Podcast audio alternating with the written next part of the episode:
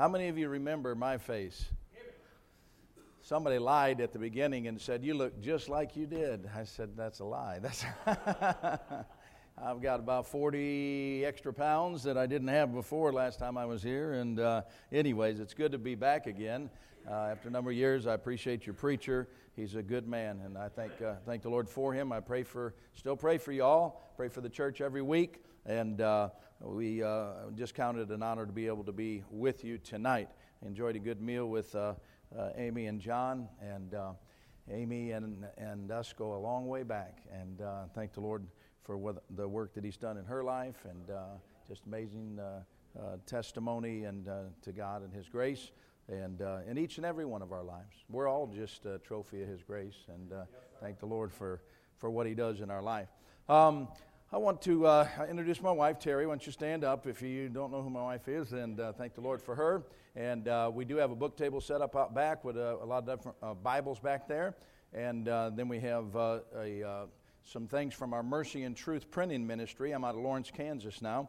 And uh, there's uh, some teaching materials, especially if you teach young people or if you have young people, it'll be good material for you. And uh, so uh, you could come by and take a look if you want to afterwards. Well, I want to jump right into the simple little thought here that uh, the Lord uh, laid on my heart to preach tonight. I try to be as sensitive as I can to the Lord, and, and I believe this is what He'd have me to speak about. Grab your Bible and turn to Acts chapter 9, and we're going to jump through a few different passages until we get to the passage we're going to be on this evening.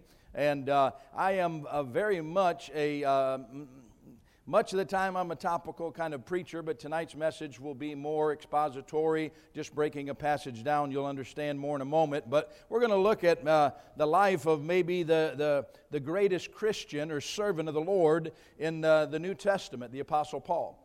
And uh, boy, what a man of God he was. And uh, what a Christian. What a, we look back at his life and we say, man, what a conversion. I mean, he was on the way, he was on the road to Damascus to kill Christians, to, uh, to hinder the church, the working of the church. And God spoke to him from heaven and, uh, and got a hold of him. And uh, boy, he turned, it, to, turned to the Lord. He was saved that day. Uh, but what a calling, too. I mean, the, the day, that, the moment that he got saved, he got called by God, too, to go and, and to do a work for him. But then also, may I say, what a man of suffering. Oh, the suffering that he had to endure. When we think of suffering, we first of all have to think of our Lord Jesus Christ. And nobody ever endured the suffering that he suffered through in, in a human form. And then we have to think of, if we think of Job, I mean, the book of Job tells us about all the suffering that Job went through. And, and then uh, I, I, as a preacher, I think about Jeremiah, the weeping prophet, and oh, how much he had to endure and being cast into a dungeon and, and preaching to the people, nobody repenting, nobody getting saved, nobody turning to uh, the Lord. And then uh, we think of the apostles. And uh, boy, they all, uh, most all of them had to endure martyrdom and, and uh, suffering in their life because of standing for the Lord. And then we think of the one apostle, as the scriptures say, born out of due time, the apostle Paul. Boy, how true the fulfillment. I had you turn to Acts chapter 9 for just to look at one verse. Uh, after he'd gotten uh, born again, uh, the, the uh, Lord spoke to Ananias and told him, I want you to go to him and I want you to, uh, uh, to, to bring him to you. And he was afraid. And this is what the Lord said to Ananias in verse 16 For I will show him how great things he must suffer for my name's sake. Boy, I tell you what, that was truly fulfilled in the life of the Apostle Paul. He suffered great things for the sake of the Lord Jesus Christ. Look over in 2 Corinthians chapter 11 for a moment, and we see just some of the things. He was, uh, uh, of course, penning these words, uh, the Holy Spirit, through the Apostle Paul to that carnal church in Corinth and, and trying to get them to get their eyes off of the flesh and get their eyes off themselves and realize that, you know what, life is not a, it's not a cakewalk. Amen. It's never going to be a cakewalk, no matter uh, whether you live it uh, wickedly or whether you live it righteously. It's not going to be easy. And he was trying to tell them the things that he had to endure. He says in verse number 23 Are they ministers of Christ? I speak as a fool, I am more. In labors more abundant in stripes above measure, in prisons more frequent, in deaths oft. Of the Jews, five times received I forty stripes, save one. Thrice was I beaten with rods. Once was I stoned. Thrice I suffered shipwreck. A night and a day I've been in the deep, in journeyings often, in perils of water, in perils of robbers, in perils by mine own countrymen, in perils of the heathen, in perils in the city, in perils in the wilderness, in perils in the sea, in perils among false brethren, in weariness in painfulness, in watchings often, in, hunger and thirst, in fastings often, in cold and nakedness, beside those things that are without, that which cometh upon me daily, the care of all the churches. I mean, he went through this list of things, man. I've been all through all of these different things here in, in my life, these sufferings that I've had to endure to go forward for the Lord. He goes on to say, but I'm not glorying in any of that. I'm glorying in the cross. Amen. And that's what we are supposed to glory in. But I, something jumped out at me when I was reading this passage not long ago, and, and, uh, and, and, my mind just began to run a little bit about this thought here. Back in verse 23, when he began speaking about all that he endured, he said, uh, about the middle of the verse there, he said, uh, In labors more abundant, in stripes above measure, in prisons more frequent, in deaths oft. And I began to think about that statement where he said, in prisons more frequent. You see, the Apostle Paul endured uh, imprisonment many times in his life. We know in the scriptures of at least four different times that specifically we see in the scriptures twice at Philippi, once in Jerusalem, once in Rome, and, and I'm sure there were many others. We don't have every detail of everything that occurred and took place. And I'm sure there were many other times that he found himself in prison. While he was in prison, he uh, uh, took the, uh, the time that he was there uh, to do something. To, the Lord used him in a great and mighty way. He wrote some epistles from prison. He wrote uh, the, uh, the, the book of uh, Philippians in prison, and he wrote two of the other general epistles there in prison. He wrote the book of Philemon in prison. He wrote the book of Hebrews, we believe, was written about that same time frame. And, but he endured great suffering in prisons.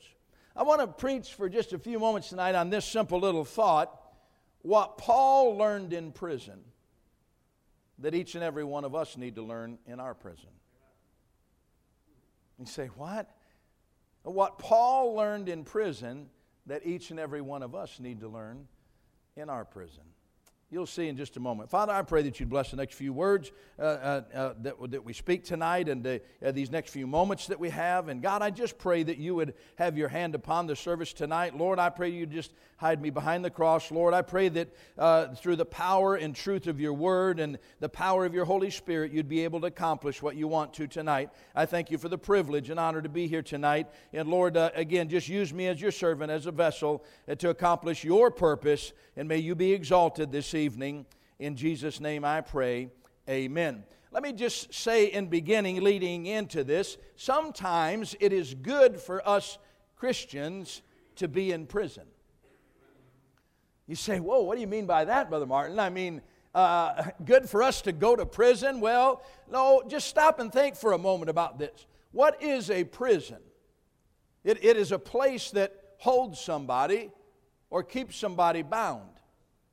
You know, I was thinking about that. I thought, you know what? Uh, sometimes it's really good for us as Christians to be bound, to be bound by our circumstances, sometimes to be bound by affliction. You say, how can you say those things, Brother Martin? Because uh, there are some things that we will only learn as we endure and go through the prisons that come along in our life we're only going to find by experience that we can trust God, that He loves us and He cares about us and, and He's going to be there for us. I, will just say this too Paul uh, never blamed or took out his prison on other people. Well, we do that a lot, don't we? Man, we look at somebody we can attach it to, you know, uh, this has happened in my life, it's because of them, or because of them, or because of them. Uh, oh, wait a minute. Hey, man, look to the Lord. Lord, what are you trying to teach me? What am I, why am I going through this? Why, what is the purpose behind this? He never used it to focus on his own cause, but to focus on the cross of Christ. That's what he used it for. Now, I, I want to take just uh, of all these uh, epistles that he wrote and the books that were penned from the, his days in prison. Boy, I, if we really stopped and took the time to think about everything the Holy Spirit was trying to teach us, even through the things that Paul wrote. I mean, it's amazing. But I'm just going to take one chapter of one of those books that he wrote, and I just want to go down through it tonight and just look at it for a moment. And it's Philippians chapter number 4. Philippians chapter number 4, a familiar passage, and I'm sure your preachers preached on this to you, and, uh, and uh, this is nothing new. There's nothing new under the sun, amen? And, uh, but just something to try to charge us and, and encourage us a little bit. And uh, stop, stop to think. I want you to approach each one of these points that I give you tonight. Think about this. Paul's in prison, he's bound. He can't get out of where he's at. He's going through trials and affliction afflictions in his life, but he's using it he's allowing the Lord to use him to be able to help the church, to be an encouragement to the church. So we break it down. We'll begin here right here in first verse number one. Paul said this to the church Therefore, my brethren, dearly beloved and longed for, my joy and crown, so stand fast in the Lord, my dearly beloved. I beseech Euodias and beseech Syntyche that they be of the same mind in the Lord. And I entreat thee also, true yokefellow, help those women which labored with me in the gospel, and with Clement also, and with other my fellow laborers, whose names are in the book of life. And then he goes to this statement Rejoice in the Lord always. And again, I say, rejoice. Now, he, he begins with some greetings and things like that, and then he says, Let me tell you something. Hey, I'm in prison, but let me tell you something. Rejoice in the Lord always. And again, I say rejoice. What was he saying? Hey, even in prison, you can still rejoice in the Lord. Amen whatever your situation, no matter what's got you bound, whatever uh, the circumstances, whatever affliction it is, you can still rejoice in the Lord. And He's worthy of us rejoicing in Him and in His name. Amen. You say, well, how in the world could Paul? How do you have that kind of mindset when you're locked up in prison to tell somebody else that rejoice in the Lord? And but because he learned by experience. Remember what I said at the beginning? He learned by experience. How do you, how do you say that, Brother Martin? Well, this, this right here, this passage of Scripture was written somewhere around uh, AD 64, somewhere around that time frame. But about 11 years prior to that, he was in the same place in a prison. Look back to Acts chapter 16. Acts chapter 16. Now, you ought to know this passage if you've been uh, uh, saved for any amount of time, I'm sure you've heard this preached on. It's the conversion of the Philippian jailer. He's in that same Philippian prison. Now, it may not be the exact same prison, but he's in Philippi and he's in prison. Now, I want you to notice I said he learned from experience. 11 years earlier, we read this in verse number um, 23 of chapter 16. And when they had laid many stripes upon him, they cast them into prison, charging the jailer to keep them safely who, having received such a charge, thrust them into the inner prison and made their feet fast in the stocks. So they've been beaten. They've been cast into the prison. They've been fastened to the stocks. And it says in verse 25, and at midnight, Paul and Silas prayed and sang praises unto God, and the prisoners heard them. I mean, they're locked up, they're bound, they're beaten. But you know what he did? He sang praises unto God. He rejoiced in the Lord in the prison that he was in. Amen. He learned from that, by the way, that he could trust God and that God would be moved by our rejoicing in him. because the very next verse tells us that, man, an earthquake came. Amen. I mean, God heard from heaven and God was. Mo- eh, Can I say something to you tonight? God is moved when we're in our prison and we're still going to rejoice in him. Man, that moves the heart of God. I mean, God wants to work on our behalf. No matter where we're at, no matter what prison we're in, we can rejoice in the Lord. David said in Psalm 5 and verse 11, But let all those that put their trust in thee rejoice. Let them ever shout for joy, because thou defendest them. Boy, it's a wonderful thing, Brother Mike, to know that God's our defender no matter what. No matter what's going on, no matter what prison we're in, no matter how we're bound by those circumstances. Circumstances and situations should never dictate whether or not we have joy in our life. It's supposed to be about being in His presence. You remember that verse, Psalm 16 11? In His presence is fullness of joy. Preacher, I believe with all my heart. This is one of the reasons why Christians are so depressed today. Why? Because we're not in His presence. Hey, you can be in His presence when you're in prison. Amen. You can be rejoicing in the Lord when you're in prison. And it's something that we ought to do, it's something that we ought to practice in our life. Amen. There's a lot of different stories we could share in the scriptures about people that did and what they went through. But th- there's another, there's a life illustration that uh, uh, uh, uh my wife was kind of uh, in and around the situation when it happened and took place a, a number of years back. She went to a college, and the college that she went to there, there was a young man that had graduated from that college, and he was. Um, he was uh, working with his father-in-law and he, he wanted to serve the lord. He felt like the lord wanted him to, uh, uh, to wanted to use his life. He wasn't sure exactly what he was going to do uh, but he felt the, the, lord had a purpose for him. And, and uh, after a year or two of graduating he got married and then uh, he was having some problems and he went in he, he, was having a, some problems with his vision. He went in and they did an eye check on him and they saw that he had um, uh, something going on in his eye. And they, they told him, they said, Now uh, we're going to go in and we're going to check this out. Now, if we go in and we find something, you're going to come out without an eye or you won't be able to see. If it's nothing, then you'll just come out with a sore eye. Well, he went into the surgery and he came out of the surgery, and his wife was there when he came out of the surgery and told him uh, they had to take your eye. Now, here's a young man who's given his life to serve the Lord, wants to serve God, wants to, and, and a, a prison, if you would, he finds himself sitting in. okay, now I've got one eye to see out of. Lord, what are you doing? What's going on in my life? He said as he was walking down the, uh, the corridor of the hospital with his wife, he said it was amazing. And uh, if you've heard his testimony, he said it was amazing as I walked down that corridor, all these little kids that were looking up at me and said, Look, it's a pirate. It's a pirate. And he said, A pirate? A pirate's a wicked person. What, what, what would I do with, with a pirate? He said, But God began to work on my heart. And then why couldn't there be a good pirate? And so Patch the pirate was born. Yeah, as a matter of fact, he, he wrote a song about that whole episode too. And if you, if you know it, you can sing the words along with me tonight. God never moves without purpose or plan when trying a servant and molding a man. Give thanks to the Lord, though your testing seems long. In darkness he giveth a song. Listen to the words. Oh, rejoice in the Lord. He makes no mistake. He knoweth the end of each path that I take. For when I am tried and purified,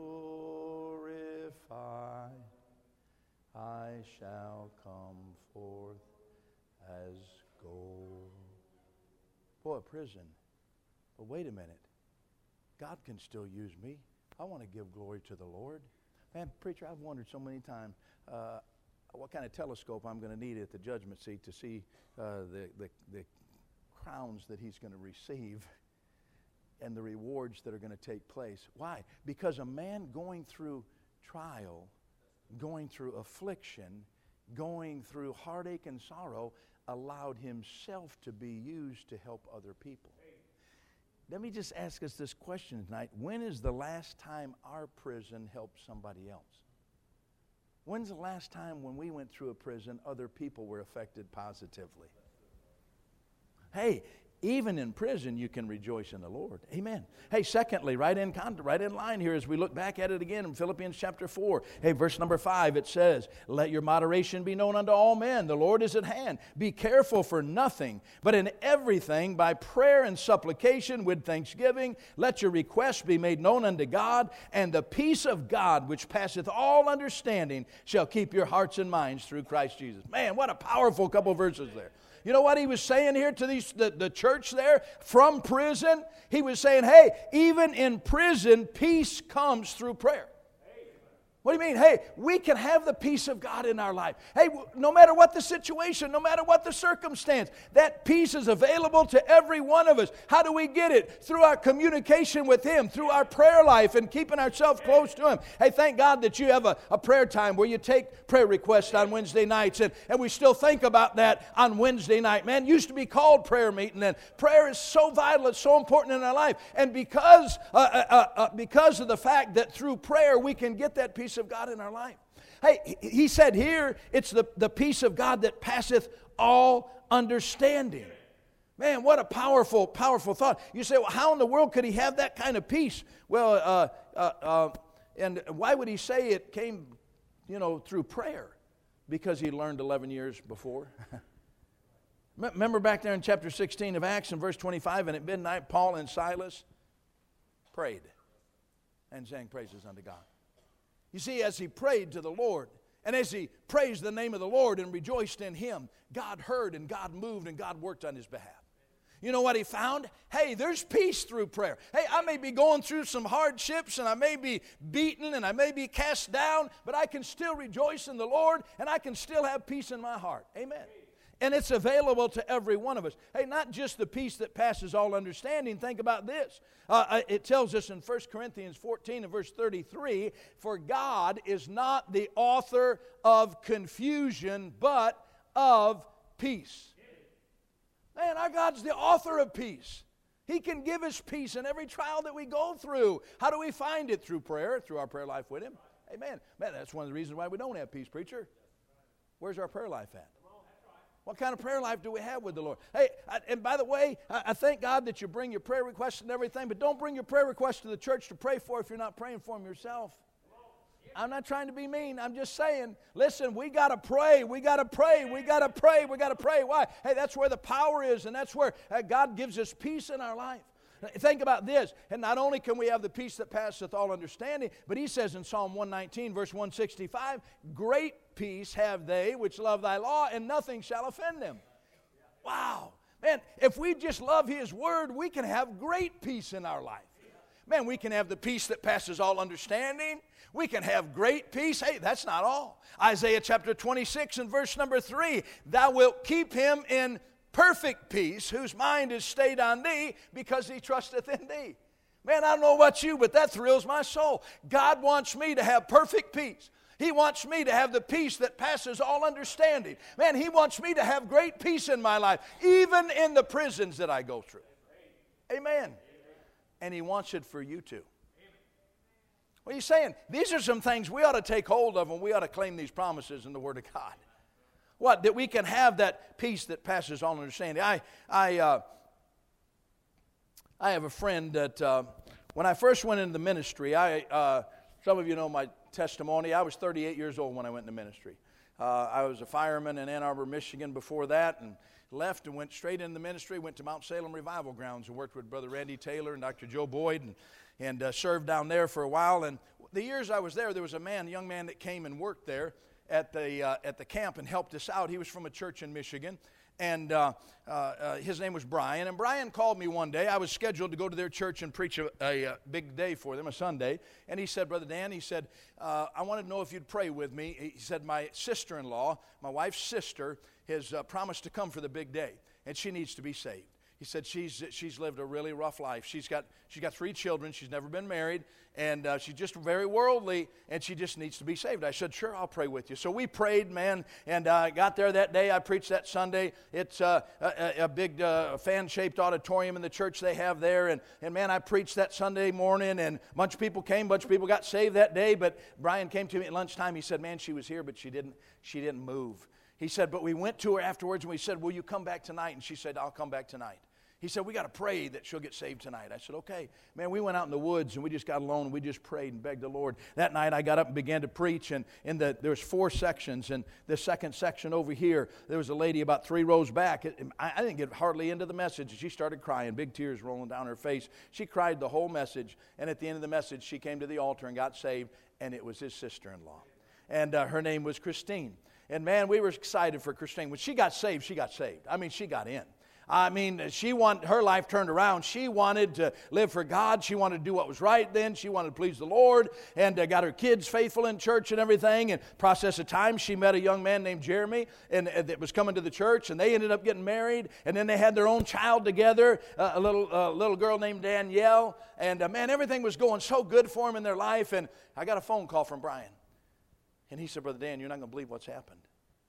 I said, "What's going on?" He said uh, Jeremy and Christine were down in Indiana. They were visiting family down there, having a big family reunion, and they were out on a big family farm. And they were kids were all playing together in one area, and the parents were all in another area there, and and uh, and the uh, oldest girl uh, came to her mom, came to Christine, and, and, and said, Mom, uh, we don't know where Danielle's at. We can't find her. They started searching to try to find her. They went in the barn, checking, you know, different places. Where would she hide herself? A little girl. She was only uh, three years old, two and a half, three years old. And where would she hide herself? And uh, trying to find her, they couldn't find her. They began to sweep the whole property looking for her. And on the back side of the farm, there was a pond. And floating in the water off the end of the dock was a precious little three year old girl. I've still got a picture of her that I keep with me to remind me about what happens sometimes and how people go through things and remind me to pray for their family. And boy, what do you do? Little three year old girl, precious little three year old girl, and her life, and you're trying to live for God. You're trying to serve the Lord. That's your, that's your child together. And uh, he said the funeral is going to be on Wednesday morning. I just happened to be leaving Gaylord and heading for a revival meeting, and I was going to be passing right through there. I said, I'll be there. Man, I, I showed up that day, and uh, I'll never forget walking down the aisle and seeing that little white casket there. And uh, that precious little girl. And I, I just shook my head. I walked back. I saw Jeremy and Christine back here, and I went back and I gave them a hug and told them I loved them. And, and uh, I said, how you doing? And uh, they said, We're doing great, Brother Martin. Doing what? We're doing great, Brother Martin. Man, I looked down at Brother Mike, and I said, Come on now, really. I said, How you doing? And they big tears welled up in their eyes, and they said, Brother Dan, God's been so good to us. We're doing fine. The Lord's the Lord's taking her home. We know we're going to be able to see her again. Sure, we're going to miss her. But we know the Lord has a purpose in it man, I, I went and sat down and that I sat down right where she was sitting when she got saved, Brother Hooker.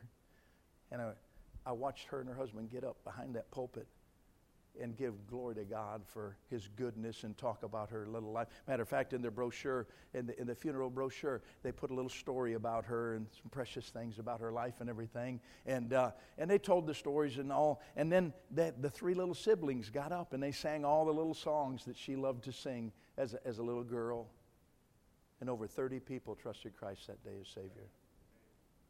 Let me tell you something. I watched what I'm talking about right there taking place. What do you mean? The peace of God that passeth all understanding.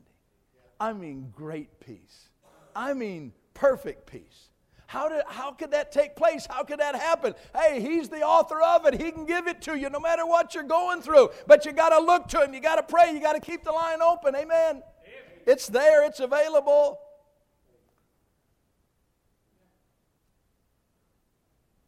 We read through these passages and we don't stop to think about the depth of what he's telling us here. Amen. Hey, look at the next one real quick. It says in verse number uh, verse number 8, finally, brethren, Whatsoever things are true, whatsoever things are honest, whatsoever things are just, whatsoever things are pure, whatsoever things are lovely, whatsoever things are of good report, if there be any virtue and if there be any praise, think on these things. You know, Brother Hooker, I've read this so many times, and, and I always read that and I always think, man, that does not seem to go in the flow of that passage of Scripture. Why in the world would God put that in there in the middle of what he was talking about, rejoicing in the Lord and prayer and all these other things? And, and then it struck me, it's like the Holy Spirit said, well, duh.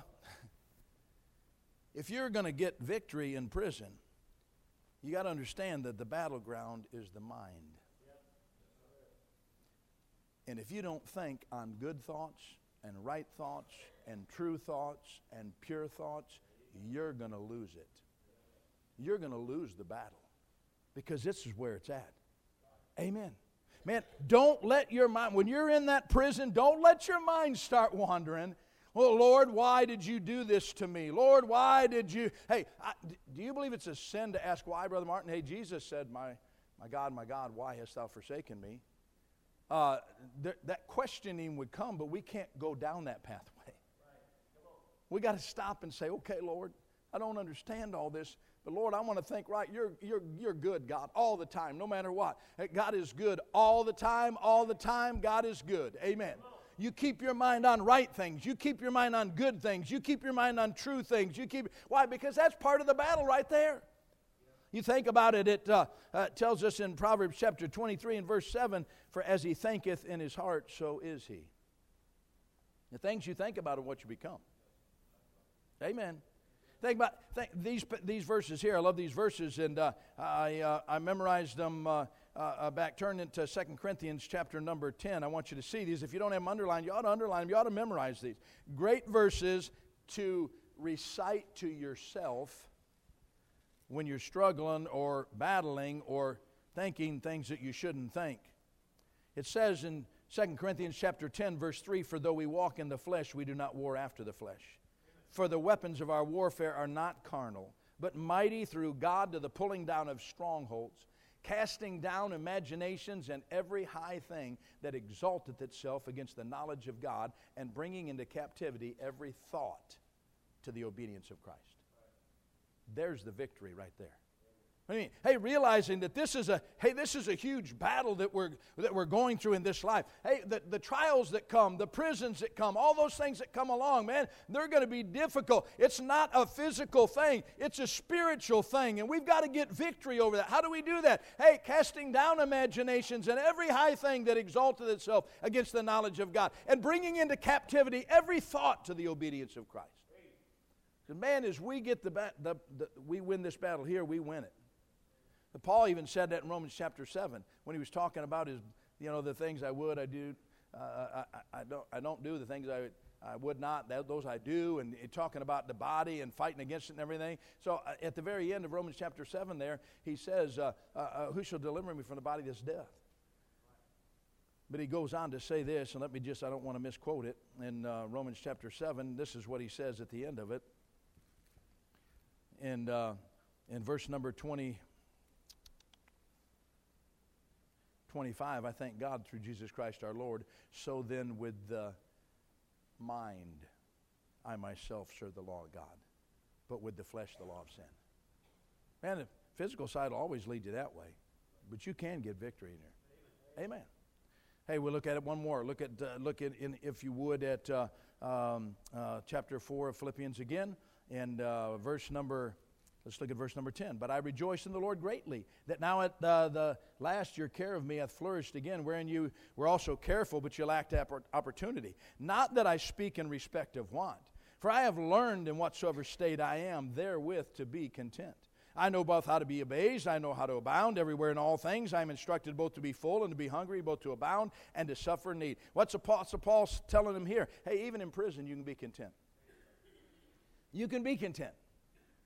Man, we are the most discontented people that have ever lived in the United States of America. And as Christians today, I believe with all my heart that we're the most discontented people as Christians today. And, we have so much.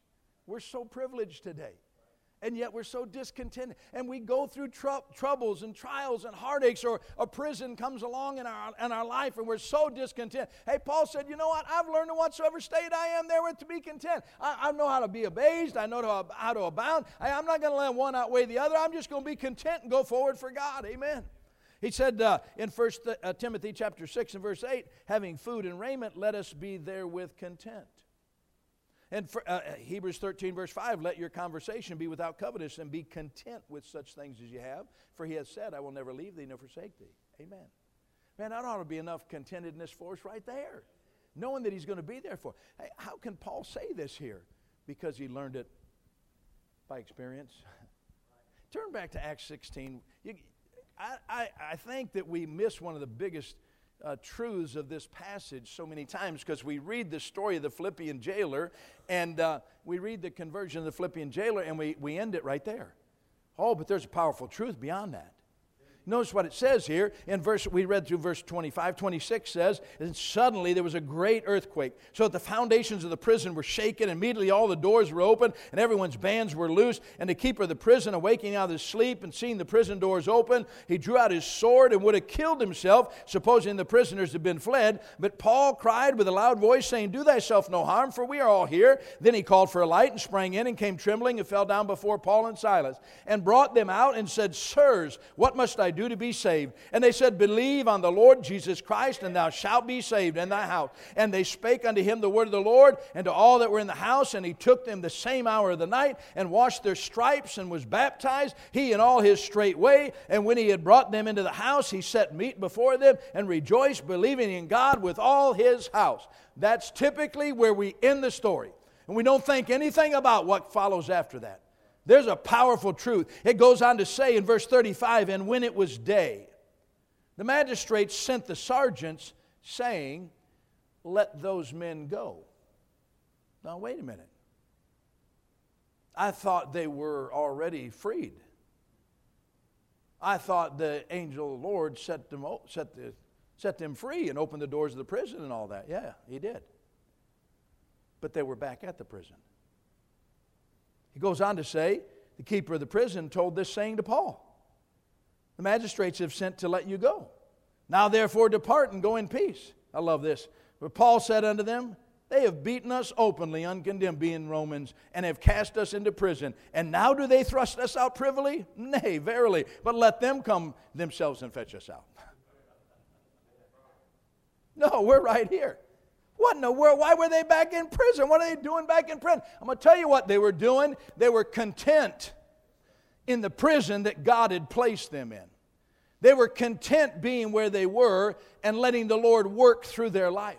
God had done a miraculous thing and he had saved that Philippian jailer and his household and everything. What do you think would have happened to that Philippian jailer and his household if they would have not been in that prison? Those new converts would have been killed they'd have been, they'd have been dead. But they knew, you know what? There's, there's a bigger picture than us being free here. This prison's okay because it's, it's the work of God and what He's trying to do. We're going to be content here. Amen. Amen. That'd be good for all of us to get a hold of tonight. Amen. Sometimes God's got us where He's got us because He's doing the work. Don't, don't get upset with Him. Hey, let Him work through it. Let Him accomplish what He's trying to. Uh, I, I, went to the uh, Philippines uh, a, a, couple times and I went and helped a friend of mine as he was starting to work over there in, uh, in uh, Dagupan City in the, the island of Luzon. And um, I went, I got an opportunity to go back about five years later, and the young Filipino men that we were working with, uh, trying to build that ministry there, uh, uh, they had uh, uh, they had helped him build that, and they had started some other churches. And so, uh, Brother Griffin told me, he said, uh, he said, man, I'm, I'm excited about you coming back because we've got three churches going now, and all of those guys, and he named, named the guys John and, and uh, Edwin and Jovel. He said, all three of those guys are pastoring those churches now, and you're going to preach in all those churches. Man, I was excited about that. I thought, this is going to be neat. And so I, I, I got there. I remember that first morning going, and by the way, uh, uh, Philippines, uh, we're so spoiled rotten. And I, I, was, we were driving to, to Brother Griffin's house, and, uh, and I saw these workers lined up along the roadside with pickaxes. How many of you know what a pickaxe is? Yeah, not a lot, because, uh, but it's a double bladed, it, it, it's a, it's a, it's a two pointed uh, pick that we use, used to use for digging trenches and digging the ground up. And I saw this line of Filipino men digging alongside the road there. And I said, Brother Griffin, what are they doing? He said, they're, they're digging trenches for this con- construction company or whatever, this electrical company, they're going to put lines in. And I said, why don't they rent a trencher? He goes, they can't rent a trencher. He said, you know how much it costs to rent a trencher over here? I said, well, how much do they pay those guys? He said, if they're lucky, they may get two or three dollars a day for eight to 12 hours of hard labor. Whoa. So I go to preach at this church there in that city. And I preached that morning. I got done preaching. And the, the, the guy that had taken over as a pastor, Joe Jovel, he comes up after I'm done. And, uh, and by the way, everybody says, oh, in the Philippines, they, they just speak English. Yeah, right, they just speak English. No, their native tongue is Tagalog, and they, they still speak that uh, first, primarily. Amen. And uh, so he gets up and he starts speaking in Tagalog, and I see him go get offering plates. I'm thinking, whoa, wait a minute, what are they doing? And he went and got an offering plates and they bring it back up to take up a love offering. And I went back to Brother Griffin. He was sitting in the back and I said, Brother, man, I don't want no love offering. I don't want. And he goes, Just who do you think you are? I said, What? He said, Who do you think you are? He said, They're not taking this up just because of you. They're taking this up because they've learned that this is how they show their love for God, and because they want the gospel to be spread all over the world, and they're trying to help the gospel to be spread. It's nothing to do with just you. Boy, you talk about humbling. They gave me a $90 love offering that morning. He said most of those people there probably make between $60 and $90 a month. Man, I was so humbled. And then that night I was going to the real rural area. I mean, really rural. And so uh, uh, uh, we got there, and uh, the, the one who was pastor in that church, his name was Brother Edwin. And man, he's just a sweet, tender brother. And uh, uh, I got there on Saturday. We went out soul went in, and there was a 90 some year old man outside whitewashing the building getting the building prepared for the there was three of us that were there these missionaries from america that were going to come and preach Man, I got there that night and I preached a little tiny auditorium. It's probably just as wide as this here, just cinder block with uh, uh, concrete floor. Went back and it had a little L shape off the back. I preached that night, and after it was over with, uh, uh, Brother Edwin come up and he put his arm around me. He said, "Hey, Brother Martin, we have something for you." And I'm thinking, "Oh, please, no, not another." And and all of a sudden, somebody comes walking down the little side aisle, and they have this little basket. This little this little area was so rural, and they, they had nothing. They, all they had was rice paddies they grew rice and uh, they had mango trees. That was it. He, and uh, so he, they, they, bring this basket with cellophane wrapped up to me, and, and, I'm, and I'm thinking, what is that? And they bring it up, and it was a basket full of ripe mangoes. And I said, man, praise the Lord, man. That was, I got sick on it, Mike. I eaten too many of them. But uh, thank the Lord, man. And uh, man, that's a great love gift. Thank the Lord for that. And they said, wait a minute, wait a minute. And then somebody comes and they bring this bag, a paper bag. And it was just like a sack lunch bag that we would take to school as kids. And, and uh, I opened it up and looked in it, and he says, Eat one, eat one. And, you know, I reached down, and there's little white things. They were about that big around, and, uh, and they were about that thick. And I bit into it, and it was sweet. And it, what it was is a sweet bread made out of rice. I called it manna. That's what it looked like. Amen. And, uh, and uh, so, anyways, I got done, and, and uh, I thank Brother Edwin, man. And we're walking out that night, and as we're walking out the door, uh, he, uh, he slipped something in my pocket. And I said, Brother Edwin, please don't do that. And he said, Brother Martin, please. He said, We love you. We want, we want to help. And I said, Brother, man, I just started crying. We went out the door that night, and I turned to Brother Griffin and I said, What do those people make? He said, I doubt any of them makes $30 a month. They gave me a $50 love offering from that little tiny church. And God broke my heart. Man, I just began to weep, and I thought, how contented those people were. They don't have anything, but it doesn't matter. They're still happy in the Lord, and they're still wanting to see the Lord do things. Well, if we could get a little dose of that tonight, what to just be content in whatever state we're in. Amen. I'll just give you the last two, and I'll close here. Philippians chapter 4, verse 13 I can do all things through Christ which strengthens me. Let me tell you something. I believe he was trying to tell the church, you can do more than you think when Christ is your strength. You can do more than you think when Christ is your strength. Crude illustration in the military. When I was in the military, I was at boot camp in Great Lakes up in uh, 1975. And uh, man, they took us through boot camp, and uh, about the sixth, seventh week, we had to go through the firefighter training. And so we, uh, we get ready for firefighter training and, uh, and uh, go all week long. We saw this building over there and smoke pouring out of it all week long. We thought, what's that all about? Well, we found out the last day it's called the smokehouse. Oh, you got to go through the smokehouse. They have a, uh, they have a, a, a hose uh, attached to the wall, uh, you know, about that high off the wall, and you got to get down on your hands and knees and you got to crawl through this smokehouse from one end to the other. It just billows with smoke, just filled with smoke, without a mask or anything. They said you put your hand on the guy ahead of you, put your other hand on the, on the, on the rope there in the wall, and don't you let go either one, and you get all the way through to the other side. And uh, man, you don't tell them, well, wait a minute. No, you don't say anything. You just go. And man, we got through there, and man, we got out on the other side, and everybody's rolling on the ground on the other side. Man, there's soot all over everywhere, coming out your nose, and, and, and, and uh, man, gagging and coughing. And, and you say, man, that's abuse. That's what the world says today. But that's not abuse. What, this may be a little crude illustration, but what they were trying to teach us was that we could do more than we thought we could do. Now, if, if they did that to us, how much more would our Heavenly Father help us to be able to do more than what we think we can do if we'll keep our eyes on Him? Amen. Hey, the very next week we had to go through chemical warfare training. and they had a gas house. And they taught us how to use the mask and everything. And they took us up into uh, the last day, they took us up in the building. They let us put our masks on. We got up the second floor of the building, and he talks to us for a while through the mask, you know. And then he says, Okay, everybody remove your mask. I mean, we're thinking, You got to be kidding, man. This is, this is uh, a tear gas. This room's filled with tear gas. And we hesitated, and that was all we did. Hey, I said, get your mask off, man. We, we ripped the mask off. It wasn't five seconds, man. There was burning going on down through our, into our lungs. And I mean, there, there's mucus coming out of every orifice it could come out of, you know, and we're gagging and coughing. And, and uh, they wait about a minute, and finally they said, uh, okay, they opened the doors and they sent us outside. We got out on the tarmac, run around the tarmac, and cleared it out and everything. You say, man, that's abuse. No, again. They're just trying to teach us when the battle gets going, you can go a little bit more than what you think you can. And our Heavenly Father, the way He loves us, He can take us through a whole lot more than what we think we can go through if we just keep our eyes on Him. I could tell you so many stories, but the last thing was verse 19 My God shall supply all your needs according to His riches and glory by Christ Jesus. our God owns a cattle on a thousand hills. He owns everything, it's all His. Paul's trying to tell the church here you know what?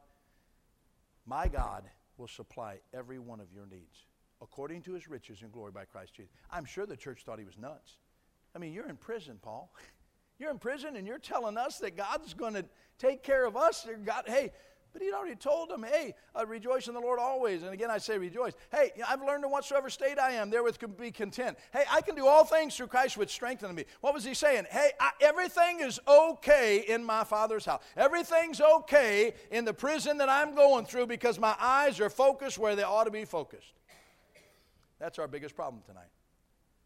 Where is our focus tonight? What are we looking at? I think that Paul, in this very short little passage of Scripture here, gives us some pretty powerful little truths there. The Holy Spirit through the Apostle Paul. That, you know what, even when we're bound by circumstances, bound by affliction, everything will be all right if we just keep our eyes on Him. Let's bow our heads and close our eyes. I'll have a word of prayer with you and turn the service over to preacher. Father, thank you for the privilege to be able